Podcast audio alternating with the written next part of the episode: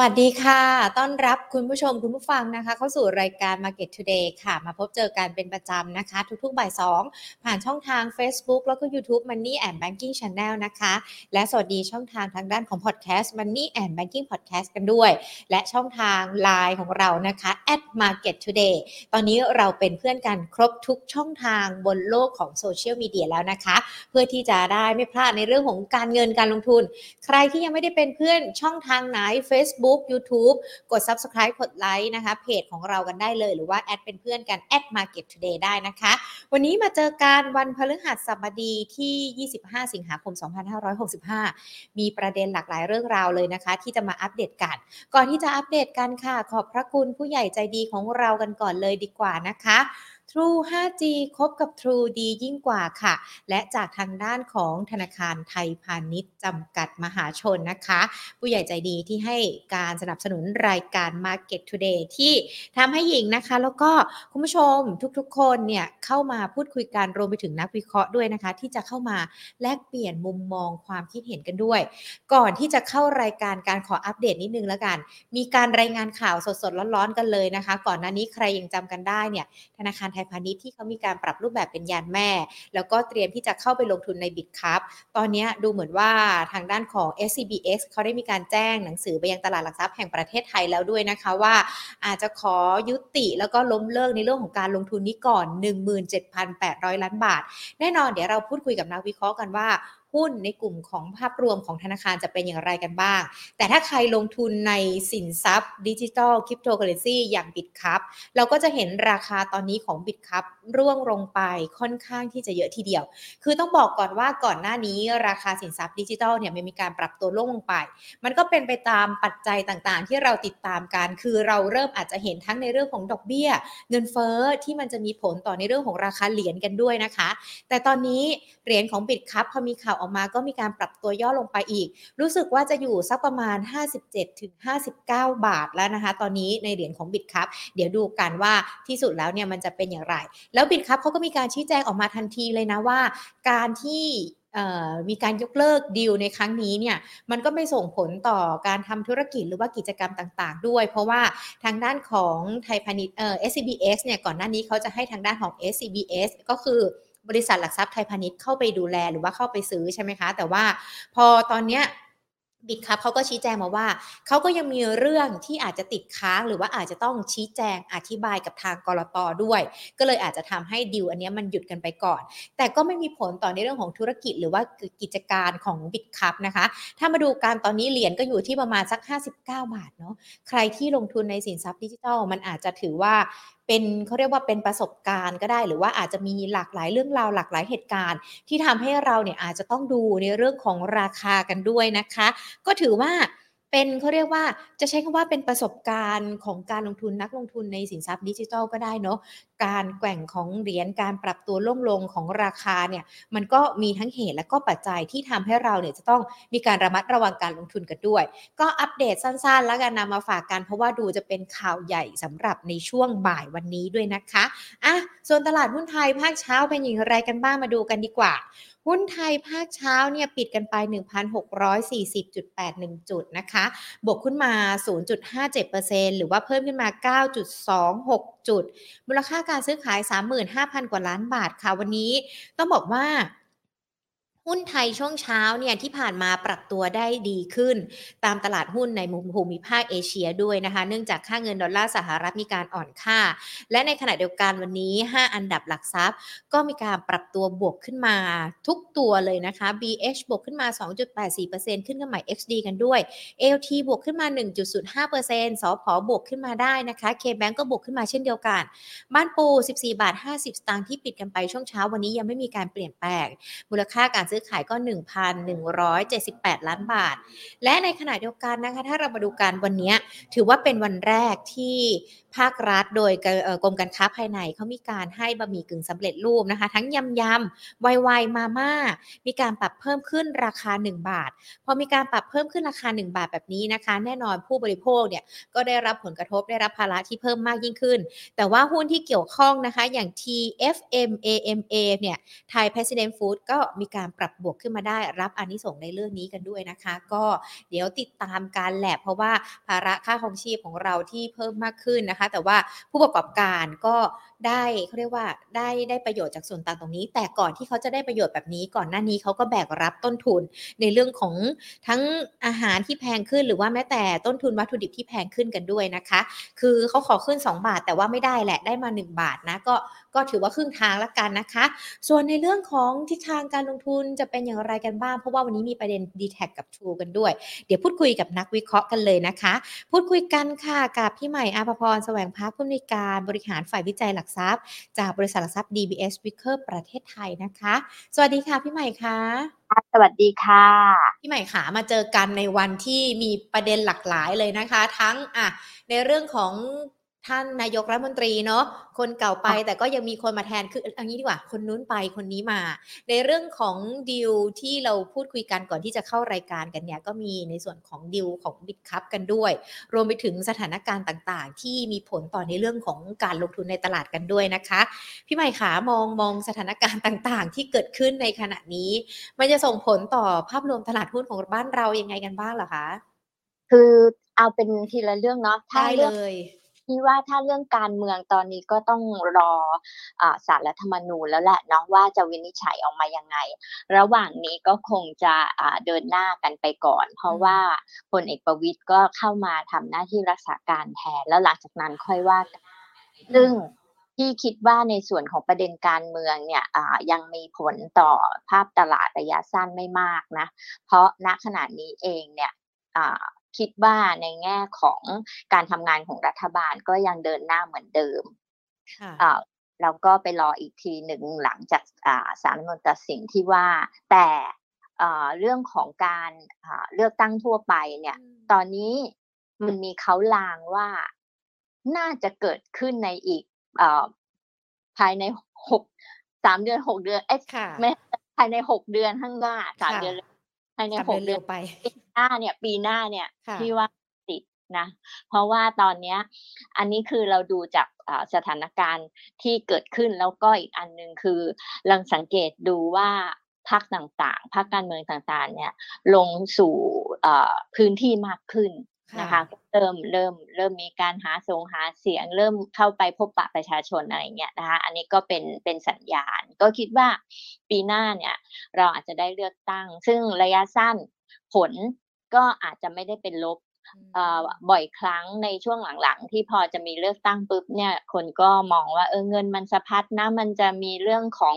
เอ่อความหวังนโยบายใหม่ ๆ ของพรรคการเมืองต่างๆ แต่ระยะกลางยาวเนี่ยการเมืองไทยมันก็ยังมีประเด็นเกี่ยวกับเรื่องของเอ่อเอ่อเรียกว่าความไม่ความขัดแย้งระหว่างเอ่อพูดง่ายๆเหลืองแดงอะไรแบบค่ะอ่า ก็ยังไม่รู้ว่ามันจะมีอะไรเกิดขึ้นหรือเปล่า แต่ว่าก็ว่ากันไปทีละช็อต ส่วนเคสของ d t แทกับ True มันก็ดูเหมือนว่าจะเกิดความล่าช้าค่ะได้กัน เพราะว่ากสทช ก็ส่งกฤษฎีกาตีตีความความอำนาจอีกอืมเออ ไปตีความอีก เพราะฉะนั้น ไอ้ที่ว่าดิวจะเกิดขึ้นได้เร็วก็อาจจะไม่เร็วเนาะอันนี้ก็เป็นเรื่องที่สองค่ะค่ะส่วนเรื่องหนึ่ง คืออะไรนะ ค่ะ ล่าสุดเลยทางด้านของธนาคารไทยพาณิชย์ ก็ชี้แจงต่อตลาดหลักทรัพย์แห่งประเทศไทยแล้วนะคะพี่ใหม่ กรณีล้มดีลบิตครับหนึ่งหมื่นเจ็ดพันแปดร้อยล้านบาท อันนี้เรามองในส่วนของการ มันจะมีผลต่อการลงทุนในหุ้นของกลุ่มธนาคาร หรือว่าแม้แต่ตัว SCB เองด้วยไหมคะ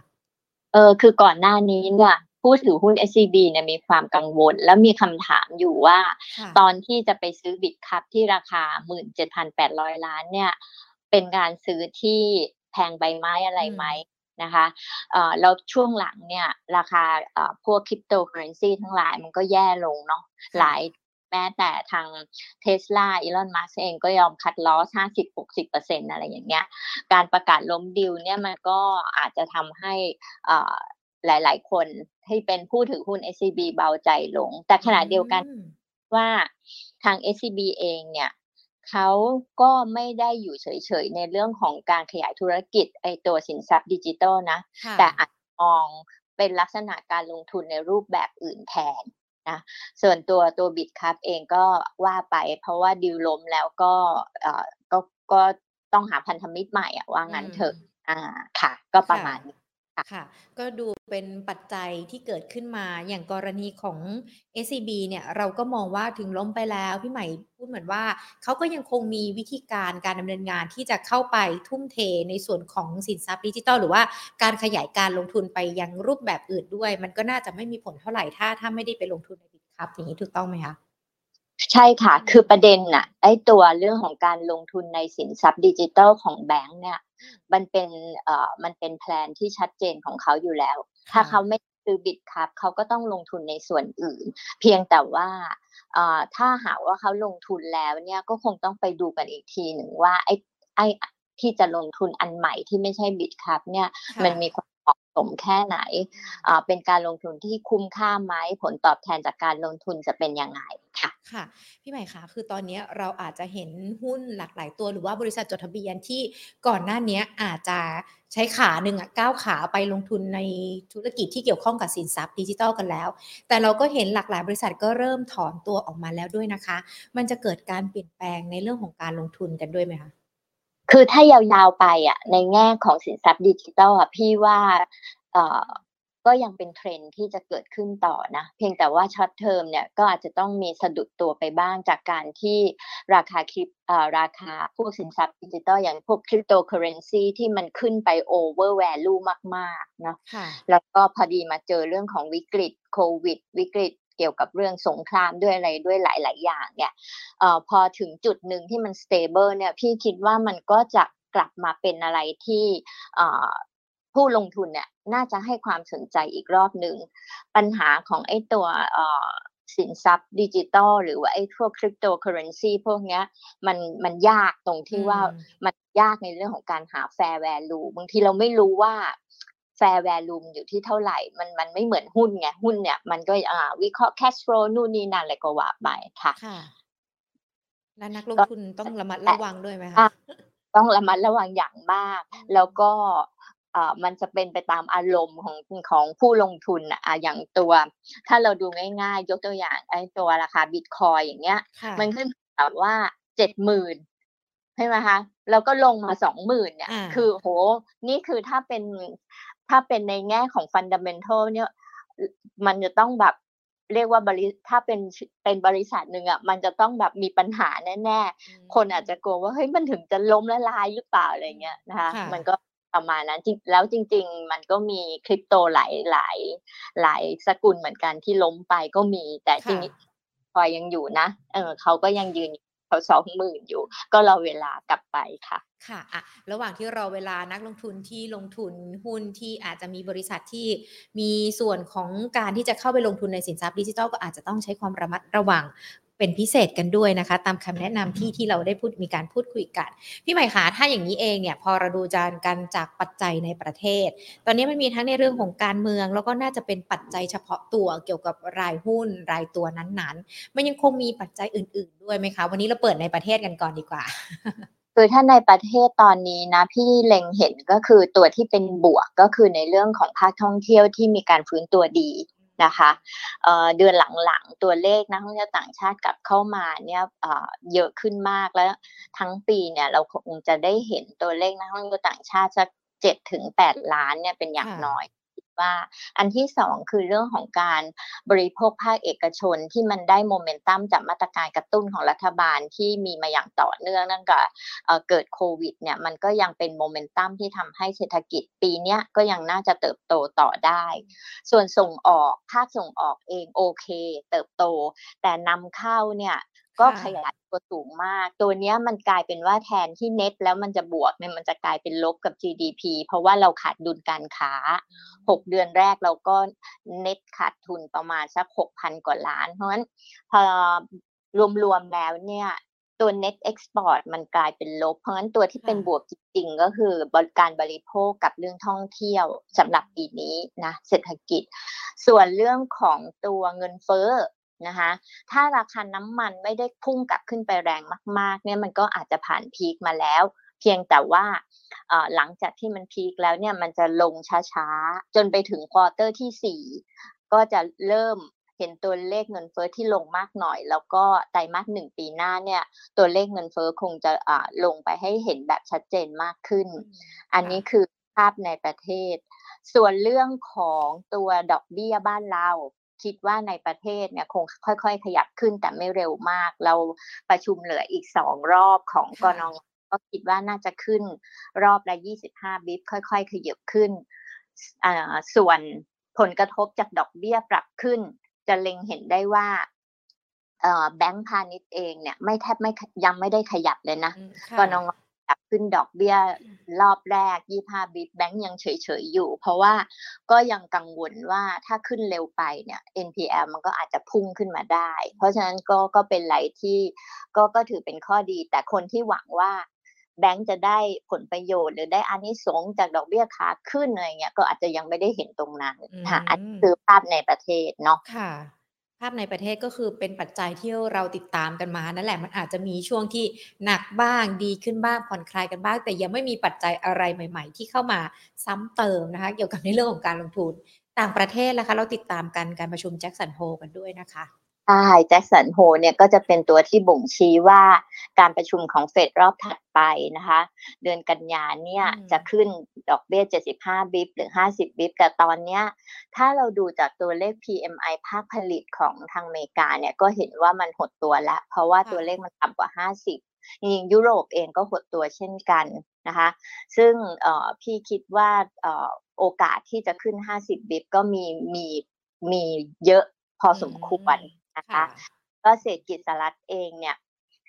ปีนี้ปีหน้าไม่น่าจะเติบโตดีมาก เพราะว่าดอกเบี้ยที่ปรับขึ้นมาค่อนข้างเร็วเนี่ยมันก็เป็นผลที่ทำให้การบริโภคเนี่ยจะถูกกระทบในระยะต่อไป คืออยากจะให้นึกถึงภาพว่าเมื่อต้นปีเนี่ยดอกเบี้ยสหรัฐอยู่ที่ประมาณ 0 ถึง 0.25เปอร์เซ็นต์เฟดฟันเรทนะพอถึงสิ้นปีปุ๊บเนี่ยดอกเบี้ยขึ้นมาเป็น 3.4 3.5เปอร์เซ็นต์ คือสิบสองเดือนดอกเบี้ยขึ้นสามเปอร์เซ็นเนี่ยนึกถึงคนที่มีหนี้อะไม่ภาคธุรกิจหรือว่าก็ดีเนี่ย ยังไงมันถูกกระทบอยู่แล้ว เพราะงั้นเนี่ยแม้ว่าเฟดเนี่ยมองว่าเศรษฐกิจสหรัฐปีหน้าอาจจะโตได้ 1.7 1.9เปอร์เซ็นแต่ IMF เองเนี่ยมองว่าน่าจะโตได้แค่หนึ่งเปอร์เซ็นเท่านั้นนะคือคือมันจะไปเกิดผลเอาปีหน้า ส่วนจีนเองก็จีนตอนนี้ก็หนักอยู่ใช่ไหมคะ หนักหน่วง เพราะว่าตอนนี้เจอเรื่องของ heat wave ด้วยภัยแล้ง แล้วก็ทำให้เอ่อเรียกว่าขาดแคลนไฟฟ้า ผลผลิตทางงานเกษตรก็ลดลงจากเรื่องของอภาวะคลื่นความร้อน อันนี้ก็จะเป็นทั้งปัญหาระยะสั้น แล้วก็จริงๆเป็นปัญหาลองเทอมทั่วโลกด้วย แล้วก็ที่ผ่านมาไอ้ซีโร่โควิดเขาเนี่ยมันก็ทำให้เศรษฐกิจชะลออยู่แล้ว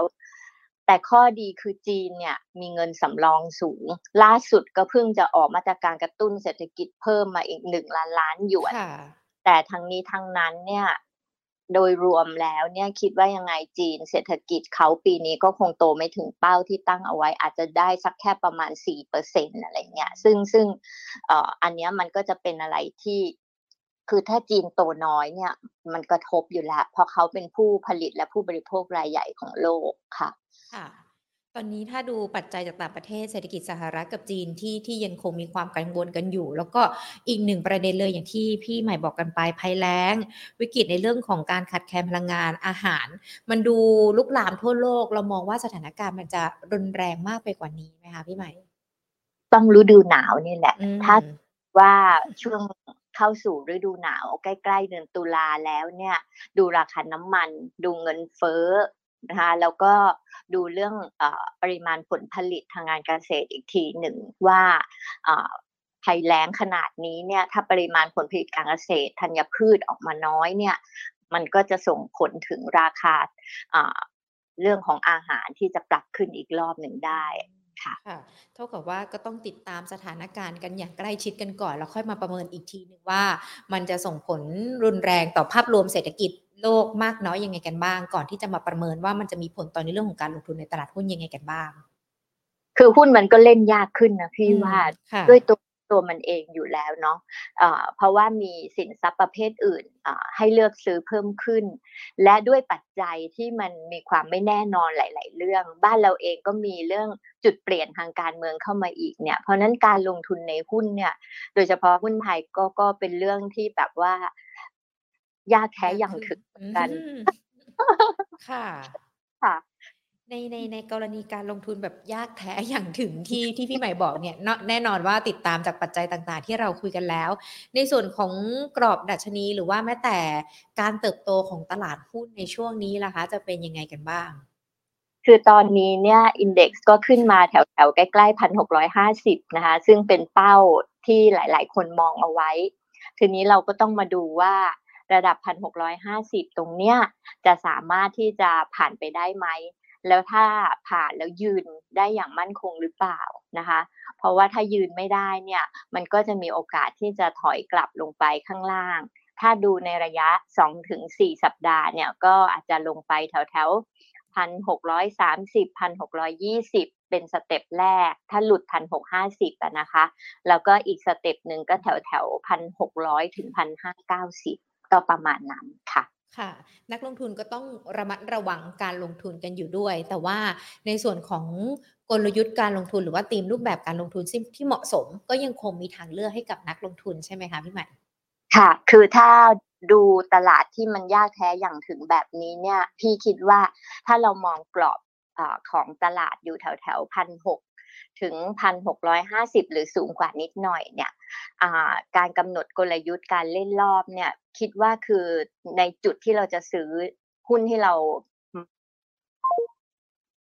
อ่าเดี๋ยวเราโทรต่อสายหาพี่ใหม่ๆกันอีกสักรอบหนึ่งนะคะ คุณผู้ชมที่ดูกันอยู่ทั้ง Facebook แล้วก็ YouTube อย่าเพิ่งวางกันนะ เพราะว่าเนี่ยเรากำลังจะเข้าเข้าเข้าคำตอบกันแล้วนี่หญิงถามว่าในช่วงนี้ยังมีโอกาสกันอยู่เลยหรือเปล่าสำหรับการลงทุนนะคะพี่ใหม่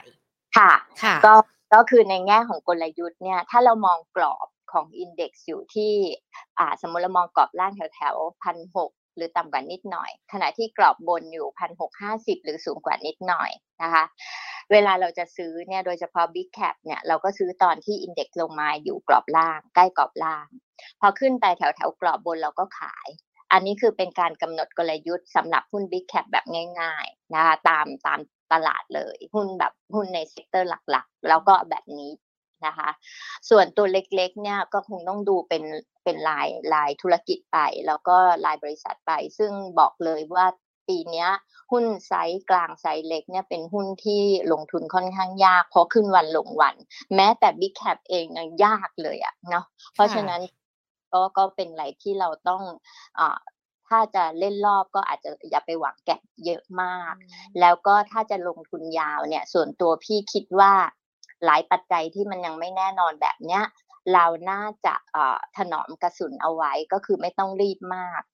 ลงแรงๆ แล้วก็ค่อยๆ ถอยรับเป็นสเต็ปดีกว่าค่ะ ลงแรงๆ ถอยรับเป็นสเต็ปได้ในตัวไหนกลุ่มไหนบ้างคะพี่ใหม่พอพูดแบบนี้แล้วมาดูท้าทายการลงทุนเหมือนกันนะคือถ้าเป็นเอ่อถ้าเป็นผู้ลงทุนระยะยาวนะคะ หลักๆในกลุ่มบ้านเราเองเนี่ย มีไม่กี่ sector หรอกก็ ถ้าลงมาแล้วถอยรับเป็น step sector แบงก์เราก็อาจจะเลือกแบงก์ใหญ่สักตัวหนึ่ง เช่น K-Bank แล้วก็แบงก์เล็กสักตัวหนึ่งที่ปันผลสูงอาทิเช่นทิสโก้อะไรเงี้ยเนาะแล้วก็กลุ่มค้าปลีก เราก็อาจจะเลือกเป็นตัวอ่อ CPALL ตัวใหญ่หน่อยนะคะ BJC นะคะแล้วก็ถ้าเป็นแบบกึ่งเก็งกำไรนิด ๆ ถ้าระยะใกล้เนี่ย เพราะ iPhone 14 จะเปิดตัวก็มี Com7 เนี่ยอะไรพวกนี้นะคะ พวกกลุ่มสื่อสารเนี่ยเพอร์ดีแท็กทรูเขาก็ยังมีปัญหาว่าตกลงควบรวมได้ไม่ได้เนี่ย ก็อาจจะไปโฟกัสที่ตัว a d v a n c e หรือ Intouch ที่ก็มีปันผลดีใช้ได้ ถ้าราคาหุ้นถอยลงมา อย่าง a d v a n c e ตอนเนี้ย ราคาเขาก็ลงมาต่ำกว่า 200 ถ้าลงไปอีกสักหน่อยหนึ่งก็ก็น่าสนใจทยอยสะสม หุ้นโรงไฟฟ้านะก็มีตัวเกาที่เรายังชอบอยู่ เพราะว่าตัวเนี้ย มีข้อดีก็คือว่าพอเขาไปลงทุนใน InTouch เนี่ยเขาก็จะมี cash flow แล้วก็มีส่วนแบ่งกำไรจากตัว InTouch เข้ามาช่วยด้วย เพราะฉะนั้นกำไรมันก็ไม่ได้มาจากโรงไฟฟ้าอย่างเดียว เพราะถ้าเฉพาะโรงไฟฟ้าอย่างเดียวเนี่ยตอนนี้ก็จะมีปัญหาเรื่องราคาก๊าซแพง มาจิ้นเขาก็จะไม่ค่อยดีนะ ถ้ากลุ่มขนส่งท่องเที่ยวนะคะก็จะมี AOT MINT CENTEL ERAWAN อะไรพวกนี้รวมไปถึง BEM นะคะที่ที่เป็นหุ้นที่เราคิดว่าอยู่ในข่ายที่น่าสนใจ ส่วนกลุ่มโรงกลั่นเป็นอีก sector หนึ่งที่พี่มองว่า หลังจากนี้ไปเนี่ยเมื่องบไตรมาสสองที่สูงสุดเป็นประวัติการณ์ออกมาแล้วเนี่ยอาจจะต้องระวังเรื่องของการผันความผันผวนของราคาหุ้น ส่วนตัวคิดว่าใครมีหุ้นแล้วมีกำไรเยอะพอสมควรนะคะแล้วราคาหุ้นขึ้นไปสะท้อนปันผลระหว่างการแล้วนะคะก็อาจจะหาจังหวะ take profit เพราะว่าตอนนี้ถ้ามาดูค่าการกันไตรมาสสามเทียบกับไตรมาสสอง รวมไปถึงสเปรดของปิโตรเคมีเนี่ยมันอ่อนลงเมื่อเทียบกับ Q2 ทั้งในส่วนของโรงกลั่นแล้วก็ปิโตรเคมีค่ะ ก็ก็จะเป็นมุมประมาณนี้ค่ะอันนี้ก็คือจะเป็นในส่วนของการทำกำไรในหุ้นที่เกี่ยวข้องกับกลุ่มโรงกลั่นเพราะว่าช่วง Q2 เนี่ยผลประกอบการดี แล้วก็ก่อนหน้านี้พี่ใหม่ก็แนะนำจะไปเป็นหุ้นที่อาจจะลงได้ยาวสักนิดหนึ่งแล้วถ้าลงสั้นเก็งกำไรเป็นรอบๆ เรายังก็มีใช่ไหมคะพี่ใหม่ คือ คือโภคภัณฑ์นี่แหละเป็นรอบๆค่ะรอบนี้จะเป็นรอบ take profit ก่อน เพราะมันขึ้นมาแล้วแล้วหลังจาก take profit ไปแล้วเดี๋ยวดูอีกทีหนึ่งอาจจะไปเล่นกันอีกรอบหนึ่งตอนใกล้ๆฤดูหนาว เพราะว่าจริงๆ ช่วงปลายปีเนี่ย หุ้นน้ำมันเขาก็จะมีการเล่นจาก story เรื่องของความต้องการใช้ที่เพิ่ม เพราะว่าอากาศหนาวปีนี้มีเรื่องของอุปทานตึงตัวด้วย เพราะมีสงครามรัสเซียยูเครนเนาะแล้วก็ จะมีเรื่องของเฮอริเคนมันจะเป็นฤดูกาลเฮอริเคนที่อาจจะทำให้ค่าการกลั่นเด้งขึ้นมาในช่วงนั้นได้ค่ะ ก็ก็ไปเรียกว่าต้องดูเป็นรอบๆไป ส่วนอีก sector นึงได้เลยค่ะพี่ใหม่เชิญเลยค่ะ อีกกลุ่มหนึ่งก็คือจะเป็นกลุ่มที่พวก turnaround นะคะอาทิเช่นกลุ่มสื่อพวกเนี้ยก็คือช่วงโควิดก็ย่ำแย่กันไป เพราะว่าเศรษฐกิจไม่ดีอะไรไม่ดีเขาก็ไม่ค่อยโฆษณากัน ตอนนี้ก็เริ่มเริ่มกลับมาดีขึ้น ไม่ว่าจะเป็นตัว Plan B ที่ turn มาเป็น profit ได้แล้ว หรือว่าตัว VGI ก็ก็อยู่ในข่าย turnaround ค่ะ ค่ะอะก็เป็นคำแนะนำนะคะสำหรับนักลงทุนที่อาจจะหาจังหวะเทคโปรฟิตกันด้วย หรือว่าอาจจะหาจังหวะจุดลงที่อยากจะเก็บหุ้นกันด้วยนะคะ เมื่อสักครู่นี้เรามีการแตะกลุ่มสื่อไปแน่นอน Advanced Intouch เนี่ยเขาก็ได้รับอันนี้ส่งต่างๆ กันด้วย แต่ว่าถ้าถ้าตอนนี้ใครมีทั้ง d t แทกับ True ที่อยู่ในมือนะคะพี่ใหม่ จะต้องรอสถานการณ์ดีขึ้นมองมองหุ้นในพอร์ตเราเฉยๆเลยใช่ไหมคะตอนนี้ ก็คือถ้าหากว่ามีต้นทุนไม่สูงเนี่ยก็ก็ก็ถือรอเนาะเพราะว่าเอ่อลุ้นกันต่อว่าจะได้ควบรวมไหม แต่ถ้าหากว่ามีหุ้นต้นทุนใกล้ ๆ ตลาดเนี่ยก็ก็ถ้าไม่ได้ขาดทุนเยอะมากหรือเท่าทุนเนี่ยดูจากกราฟเนี่ย มันก็เหมือนกับยังพอมันอาจจะยังมีดาวไซด์อยู่บ้างค่ะ ก็ก็ต้องดูว่าเราทุนเท่าไหร่ เพราะว่าหุ้นทั้ง True ทั้ง d t แทนี่รู้สึกว่าอย่างตัว d t แทนี่หลุดทั้งเส้น 10 วันและ 200 วันมาแล้วเนาะ True นี่ก็เช่นกันหลุดมาแล้วเหมือนกัน เพราะงั้น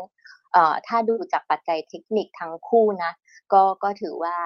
เชิงเทคนิคมีดาวไซด์ค่ะค่ะฟังคำแนะนำกันไว้เพราะเชื่อว่าหลาย ๆ คนพอมีข่าวออกมาในตอนนู้นเนาะก็อาจจะมีหุ้นหุ้นต่าง ๆ เหล่านี้ที่เป็นหุ้น ตอบรับกับ story ต่างๆ กันด้วยนะคะ ก็เดี๋ยวเดี๋ยวดูกันต่อนะคะว่าในเรื่องของจังหวะและระยะเวลาการลงทุนที่พี่ใหม่แนะนำกันมาเนี่ยจะสามารถเข้าไปเก็บในตัวไหนกันได้บ้าง พี่ใหม่คะแล้วพอจะมี top pick สั้น ๆ ในช่วงนี้ให้กับนักลงทุนด้วยไหมคะก็เอ่อตอนนี้ถ้าเป็นกลุ่มค้าปลีกนะคะ เราก็ชอบ CPALL เป็นเบอร์หนึ่งเนาะเพราะว่าการบริโภคฟื้นตัว same store sales growth ก็โตเลขสองหลักนะคะ แล้วถ้าแบบว่าไปอิงกับธีมว่าแบบเอ๊ะถ้าเกิดจะมีเลือกตั้งปีหน้ามีเงินสะพัดอันนี้ก็เออสามารถจะทยอยเก็บได้เหมือนกัน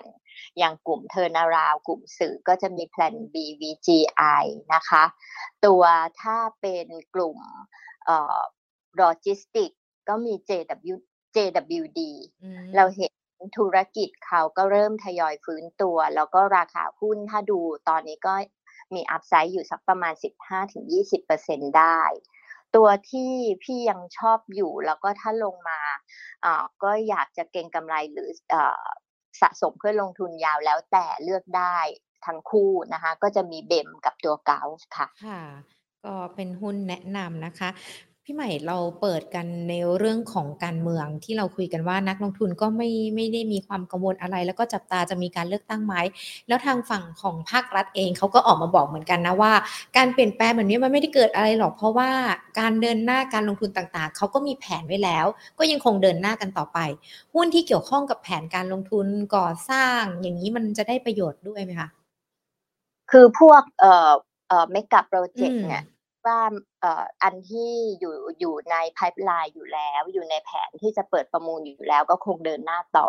ค่ะแต่อันที่จะเอ่อใหม่ไปกว่าที่อยู่ในไพ p e ไลน์เนี่ยก็คงต้องชะอาจจะมีล่าช้านิดนึงถ้ามีเลือกตั้งเนาะเพราะก็ต้องรอมเข้ามา แล้วถ้าเกิดรัฐบาลใหม่เข้ามา ไม่ได้เป็นพักพลังประชารัฐกลายเอ่อมาเป็นอีกอีกอีกพักหนึ่งที่อยู่เป็น พักฝ่ายค้านของปัจจุบันเนี่ยก็ไม่รู้ว่าจะต้องมารีวิวอะไรกันใหม่หรือเปล่า ก็ต้องดูอีกมนะค่ะอันนั้นก็ความเสี่ยงว่าไอโครงการภาครัฐ ที่ยังไม่ได้อยู่ในไพ p e ไลน์เนี่ยมันก็อาจจะล่าช้า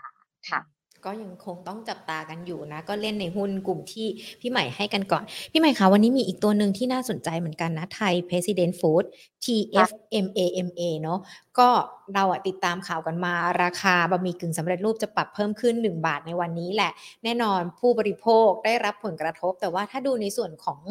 ตัวตัวราคาของหุ้นเองเขาก็มีการปรับเพิ่มขึ้นมา ค่ะ ค่ะ ตัวนี้มองยังไงดีคะพี่ใหม่ คือสภาพคล่องเขาไม่ได้เยอะมากอะอืเนาะมแล้วก็ส่วนใหญ่แล้วนักวิเคราะห์ก็ถ้าพี่ไปดูในคอนเซนแซสก็ก็ก็ไม่มีไม่มี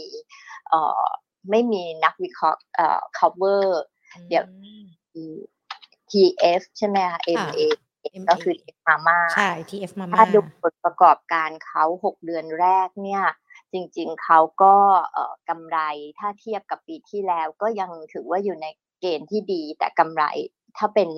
net profit margin เขาก็ลดลง เพราะพี่ว่าเขาแบกรับต้นทุนที่สูงมาสักระยะหนึ่งแล้วนะ ปกติเนี่ยเอ่อ net profit margin เขาจะอยู่ประมาณ 19ถึง20กว่า20เปอร์เซ็นต์ต้นๆเนี่ยอืมครึ่งปีแรกปีนี้เนี่ย net profit margin เขาอยู่แค่ 13เปอร์เซ็นต์ค่ะฉะนั้นนั่นหมายความว่าเขาก็แบกรับต้นทุนให้กับผู้บริโภคประมาณสัก ห้าเปอร์เซ็นต์่ะเออว่างั้นเถอะอืมเออดังนั้นเนี่ยเขาได้ปรับขึ้นมาหนึ่งบาทเนี่ยก็จะช่วยให้ e a r n i n g ในช่วงของไตรมาสสามไตรมาสสี่เขาดีขึ้น แต่ก็คิดว่าคงจะยังไม่กลับไปเทียบเท่ากับปีสองปีที่ผ่านมาค่ะ โดยภาพรวมก็คือเออก็ดีกับเขา แต่ก็ยังอาจจะไม่ได้ทำให้กำไรกลับไปเท่าเดิมอ่ามาจินยังไม่กลับไปเท่าเดิมอืมแล้วก็คนที่มีหุ้นอยู่ยาวนานต้นทุนไม่สูง ก็ก็สามารถจะถือรับปันผลต่อได้ เพราะจริงๆแล้ว ตัวผลิตภัณฑ์ของเขาเนี่ยเป็นอะไรที่ถือว่าเอ่อเป็นเบสิ c นีดของของของคนอืมค่ะทั่วๆค่ะทั้งทั้งในไทยใน CLMV อะไรอย่างเงี้ยเอค่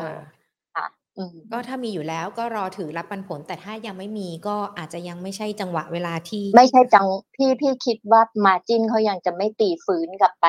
19-20เปอร์เซ็นภายในครึ่งครึ่งหลังของปีนี้ได้ แม้ว่าได้ปรับขึ้นราคามาหนึ่งบาท ค่ะ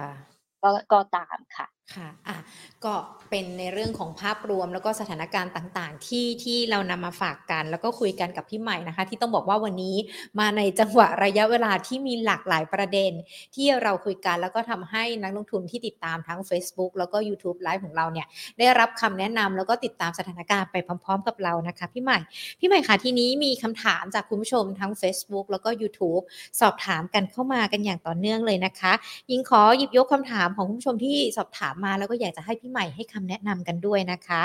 อย่างคุณอ๋อยค่ะ สอบถามตัว GPSC ค่ะ จะถือยาวหรือว่าจะทำกำไรไว้ก่อนดีคะถ้ามีกำไรก็ take profit ก่อนนะคะ แต่ถ้าหากว่ามีความตั้งใจที่จะลงทุน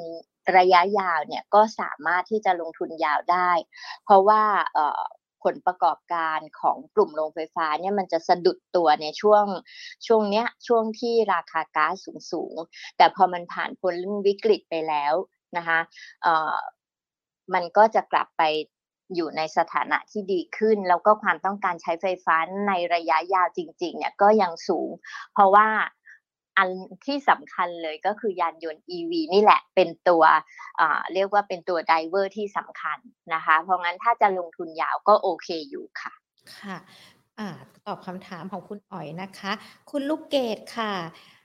LH ค่ะ มองยังไงดีคะ วันนี้ขึ้นเครื่องหมาย XD ด้วย ถ้าราคาย่อเข้าซื้อเลยได้ไหมคะสำหรับ LH แลนด์แอนด์เฮาส์เนี่ยเขาจะค่ะจ่ายปันผลปีละสองรอบเนาะถ้าเราจับจังหวะก็คือวัน ถ้าเราจับจังหวะซื้อเพื่อรับปันผลก็คืออหลัง X เราก็ทยอยสะสม แล้วก็พอก่อนที่เขาจะ X รอบต่อไป ก็ดูซิว่าเขาเนี่ยราคาหุ้นขึ้นมามากกว่าปันผลแล้วยัง ถ้าขึ้นมามากมากๆกว่าปันผลแล้ว เราอาจจะขายก่อนปันผล อันนี้สำหรับคนที่เล่นเป็นรอบๆ แต่คนที่ซื้อแล้วตั้งใจถือยาวๆ เพื่อที่จะรับปันผลเลยเนี่ย ก็ทยอยสะสมนะคะเอ่อแนวรับเนี่ยมีอ่า8บาท50 เป็นแนวแรกนะคะ แล้วก็อีกแนวหนึ่งที่เป็นโลเดิมเขาเนี่ยที่ประมาณ 8 บาท ก็เป็นจุดที่น่าสนใจที่จะเอ่อทยอยรับอีกสักหมายหนึ่งค่ะ ค่ะคำถามต่อไปนะคะ พี่ใหม่คุณจิรกิจนะคะ PSL มองยังไงคะ ราคาไหนเหมาะแก่การเข้าซื้อ PSL เออ PSL เนี่ยคือเรามาดูตัว Baltic Dye Index เนี่ยมันลงมาเยอะมาก แล้วก็เริ่มนิ่งๆแล้ว เพราะว่าเพราะว่าตอนนี้เนี่ยคิดว่าเอ่อด้วยที่ว่ามันลงมามาก มันก็เริ่มที่จะเอ่อดาวไซด์ต่ำเช่นเดียวกันราคาหุ้น PSL ที่ลงมาจาก 22 เหลือประมาณ 15-16 เนี่ยก็เริ่มสร้างฐานนะคะเพียงแต่ว่าอารอเวลานิดหนึ่งพี่ว่า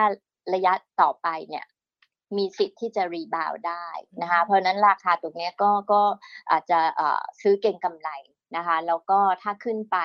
แถวแถวๆสักเอ่อ16บาทกว่าๆจริงๆป้าเป้าเนี่ยอยู่สักประมาณ 16 บาท 50 ถึง 17 บาทนะคะค่ะทีนี้ก็จะมีบางคนที่บอกว่า เอ๊ะ ตอนเนี้ยหุ้นมันยังแบบอยู่ต่ำกว่าเส้น moving 10 วันอยู่ เราไป follow buy ตอนที่มันเหนือ moving 10 วันที่ 16 บาท 10 ตังค์เลยดีไหม อันนั้นก็เป็นอีกกลยุทธ์หนึ่งก็คือถ้ายืนเหนือ10 16 บาท 10 ตังค์ได้ก็ไปค่ะ follow นั้นแล้วก็ไปขาย 16.5 หรือสูงกว่าค่ะค่ะอ่าคุณช็อกโกแลตนะคะ TTW ค่ะ มองยังไงดีคะ ถือกินปันผลไปยาวๆ จะปลอดภัยไหมคะ ก็เป็น TTW ค่ะก็ก็เป็นหุ้นปันผลนะคะ ก็คือ TTW เนี่ยเป็นเรียกว่าเอ่อปันผลดีมาตลอด แต่ช่วงหลังเนี่ยเราเห็นว่าเอ่อเรื่องของเอ่อการเติบโตของการใช้น้ำเนี่ยมันก็ไม่ได้สูงมากนะคะ อย่างปีนี้เองเนี่ยก็ยังเอ่อ earnings เขาอาจจะยังติดลบอยู่สักประมาณ 7-8%นะคะ แล้วก็หลังจากหมดวิกฤตก็อาจจะโตไม่มากปีหนึ่งประมาณ 4% 5%แต่ถ้าเรื่องของปันผลเนี่ยยิวประมาณ 5.5ถึง6%เนี่ยเป็นสิ่งที่คาดหวังได้ ก็เรียกว่าแคปเกนอาจจะไม่ได้เยอะมาก แต่ก็มีความเสถียรแล้วก็อ่าถือรับปันผลไปค่ะอืม ค่ะ คุณสมนบอกว่าอยากจะขอความคิดเห็นจากพี่ใหม่นะคะ ตัวชยโยเนี่ยพื้นฐานดีไหมครับ แล้วก็ถ้าอยากจะได้แนวรับแนวต้านพี่ใหม่มองยังไงคะตัวนี้ ตัวตัวไหนนะคะพอชดียโยเกิดค่ะอ๋อชยโยกรุ๊ปนะคะไทยโยกรุ๊ปคือในหุ้นที่เกี่ยวกับเรื่องของบริหารหนี้เนี่ย ตอนนี้การแข่งขันมันก็สูงขึ้นเนาะเพราะว่าหลายเจ้าก็ เข้ามาทำตัวใหญ่เลยก็คือตัวอ่าแบมเขาก็ทำอยู่นะคะ ตรงหัวก็เข้ามาด้วยอืมข้อดีก็คือชัยโยเนี่ยเขาพยายามไปจับมือกับพันธมิตรคนอ่าเจ้าอื่น ๆ ที่เป็นแบงก์เป็นสถาบันการเงินเนี่ยทำให้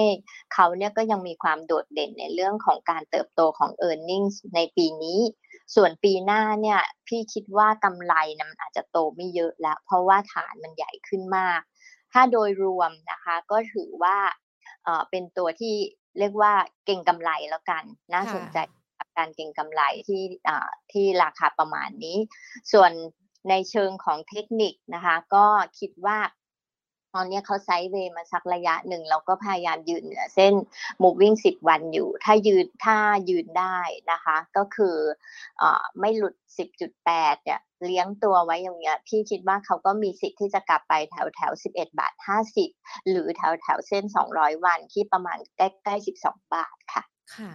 พี่ใหม่คะพอเราเห็นในเรื่องของธุรกิจที่เกี่ยวข้องกับการบริหารหนี้ที่ที่เพิ่มมากยิ่งขึ้นนะคะ มันจะทำให้ กลุ่มนี้หรือว่าอุตสาหกรรมนี้หุ้นในในในกลุ่มที่เกี่ยวข้องมันเติบโตขึ้นตามด้วยไหมคะ ที่ไม่ใช่แค่ชยโยตัวเดียวอะค่ะ มันโตค่ะอืมแต่ว่า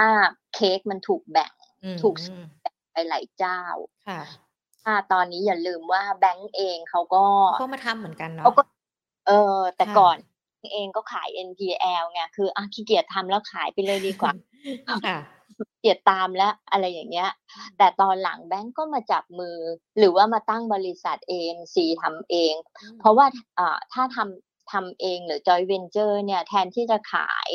NPL ออกไปอย่างเดียวเนี่ยถ้า NPL ก้อนนั้นเอาไปบริหารแล้วก็กลับมาทำกำไร แบงก์ก็ยังได้ส่วนแบ่งกำไรกลับมา แล้วถ้าเกิดมีคนมาซื้อ NPL ก็ยังจะมากู้แบงก์เอาไอ้ตัว N NPL ที่เป็น asset ตรงนั้นเนี่ยไป ปรับปรุงนะคะไปไปฟื้นไปอะไรอย่างเงี้ย แบงก์ก็ยังเชื่อได้อีก ซึ่งอันยกตัวอย่างเช่นคนที่ทำแบบนี้อย่าง K-Bank เนี่ยคือเขาชัดเจนว่าเขามาแนวนี้ ซึ่งซึ่งพี่คิดว่าเป็น positive ต่อตัวแบงก์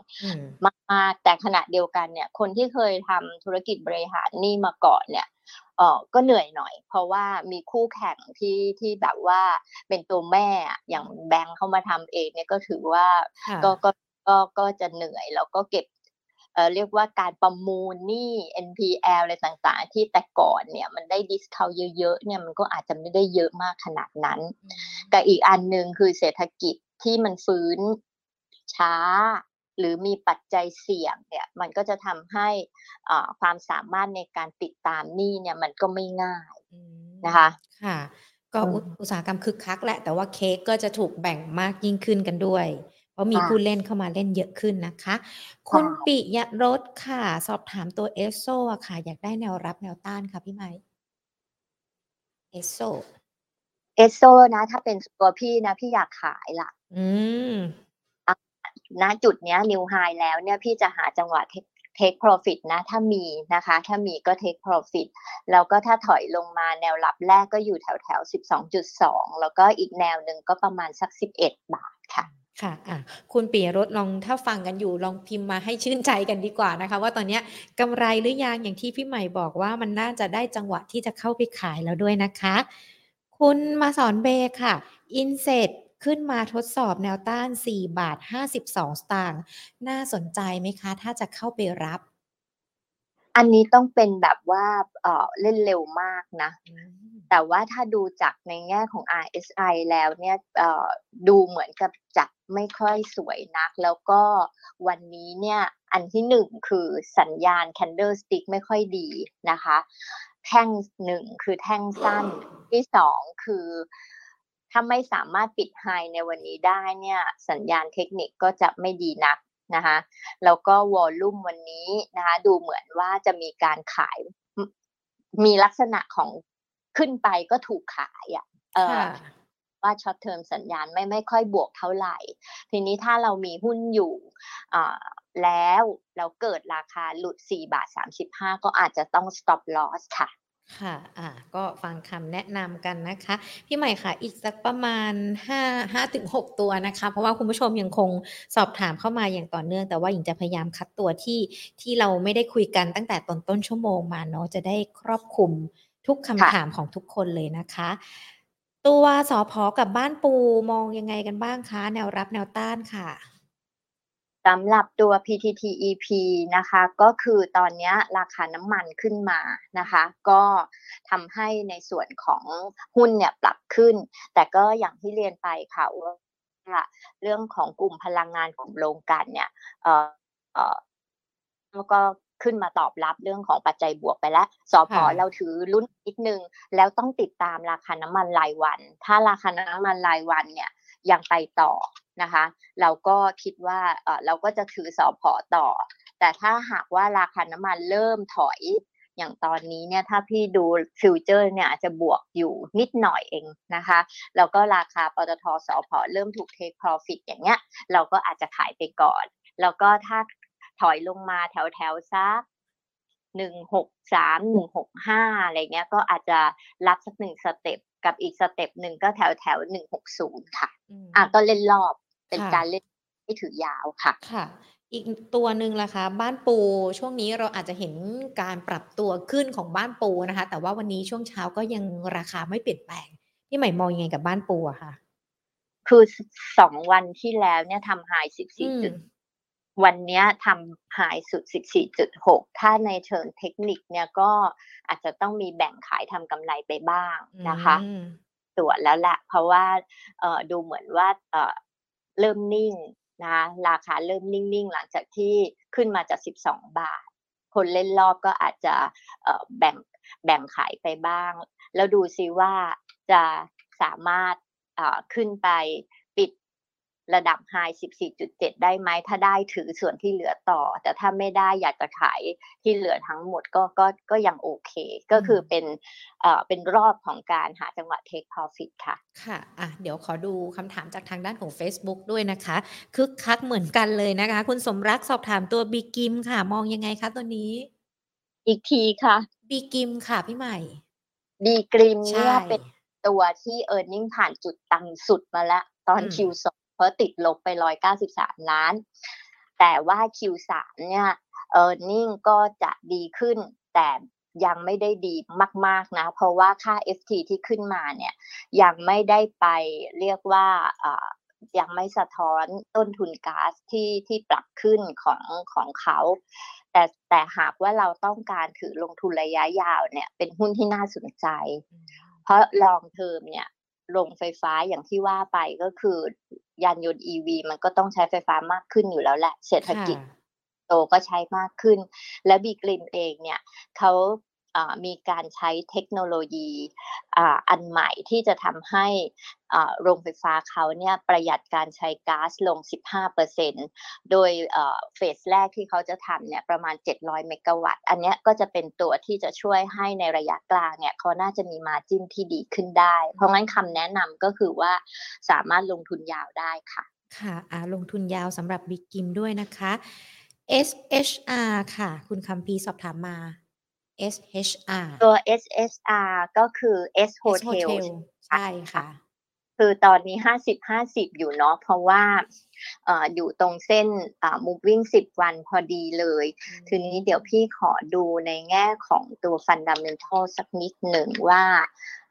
target price อยู่ที่เท่าไหร่นะคะ ได้ค่ะ target price ที่นักวิเคราะห์ทำกันเนี่ยนะคะ อยู่ประมาณ 5 บาท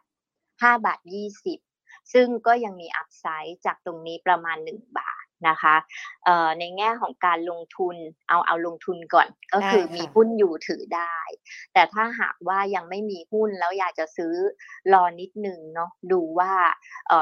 ถ้าสามารถขึ้นไปยืนเหนือ4 4บาท30 ได้อย่างมั่นคงเนี่ย พี่ว่าไป follow buy ตรงนั้นดีกว่า เพราะไม่อย่างนั้นคือตรงนี้มัน 50 50 มันอาจจะถอยลงมาแถวแถวสี่บาทหรือต่ำกว่าก่อนอีกที่จะกลับขึ้นไปข้างบนก็ได้ค่ะ ค่ะ แต่แนวโน้มการเติบโตของธุรกิจเขาก็ก็มีอยู่ใช่ไหมคะ เพราะว่าตอนนี้เราก็เปิดรับนักท่องเที่ยวเปิดประเทศกันแล้วอะพี่หมายอ่าดิมีอยู่ค่ะ ก็คือหมายถึงว่าเอ่อเออร์เน็งอะฟื้นตัว แต่มันแต่มันยังก้ำก้ำกึ่งกึ่งอยู่ที่ว่าว่าเอ่อสำหรับปีเนี้ย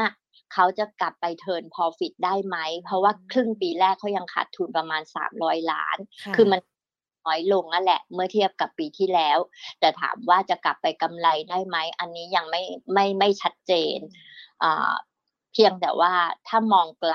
ปีหน้าเนี่ยคิดว่าน่าจะกลับไปทำกำไรได้ค่ะ เพราะงั้นก็คือ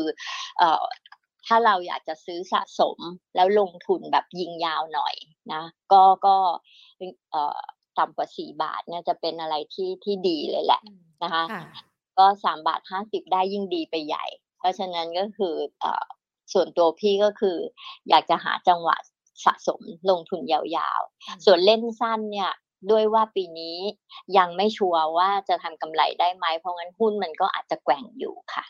ค่ะ คุณอาร์ตลิเวอร์พูลค่ะ IVL รับตอนนี้ได้ไหมคะ IVL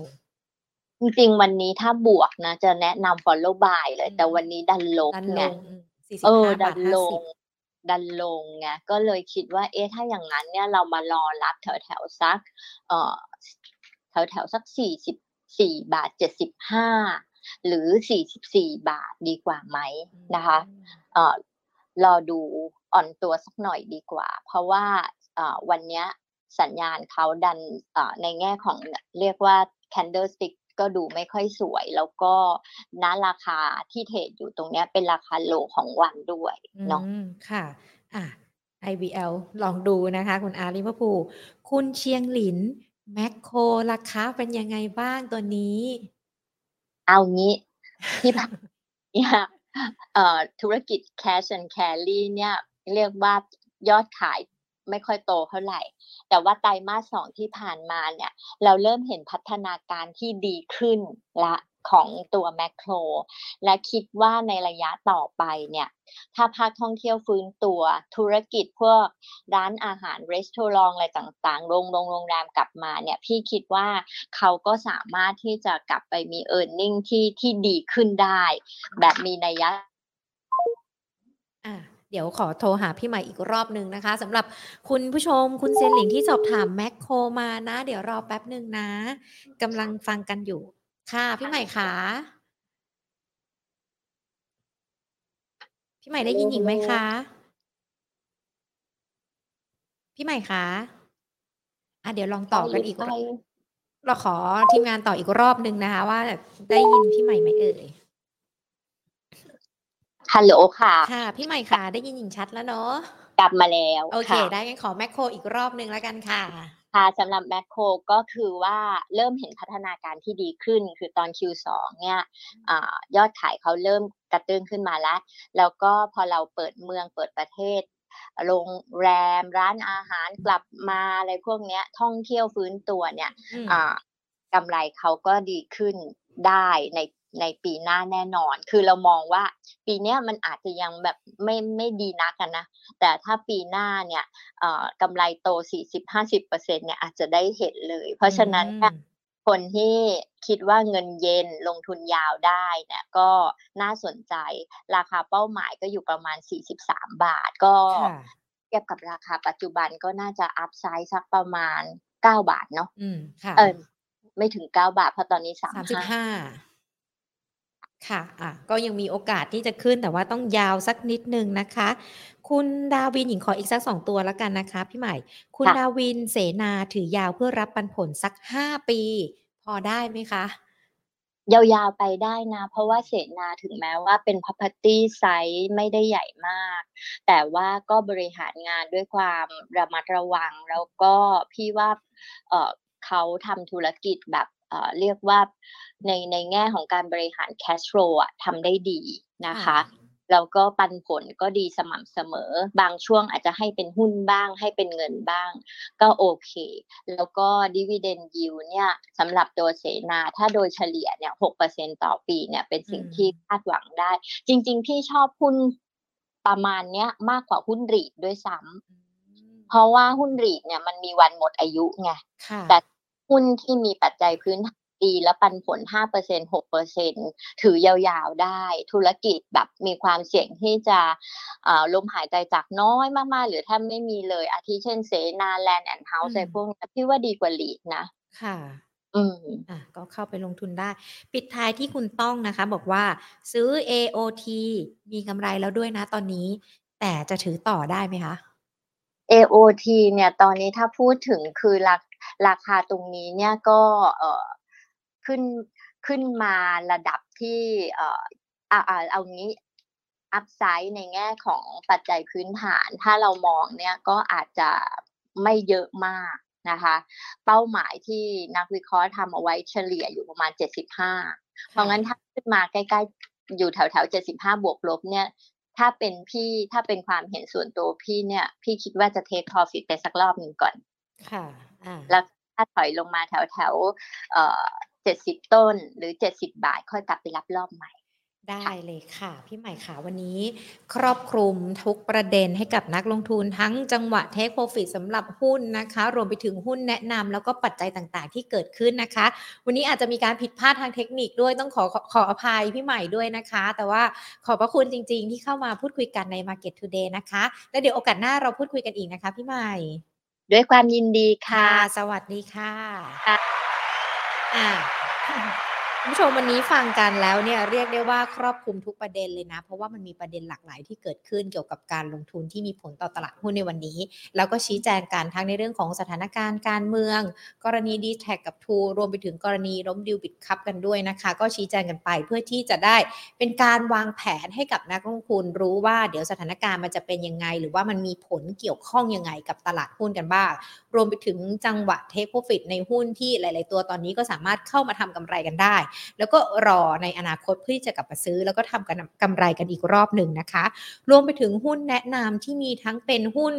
ซื้อกันเป็นรอบๆ เป็นไม้ๆ แล้วก็ลงยาวได้ตามที่พี่ใหม่แนะนำกันด้วย มีหลากหลายกลุ่มหลากหลายตัวเลยนะคะ ที่แนะนำกันมา ซึ่งก็ขอบพระคุณทุกๆท่านเลยนะคะ ที่ติดตามรับชมรับฟังใน Market Today ของเรา เดี๋ยวมาอัปเดตแล้วก็เขาเรียกว่าอะไร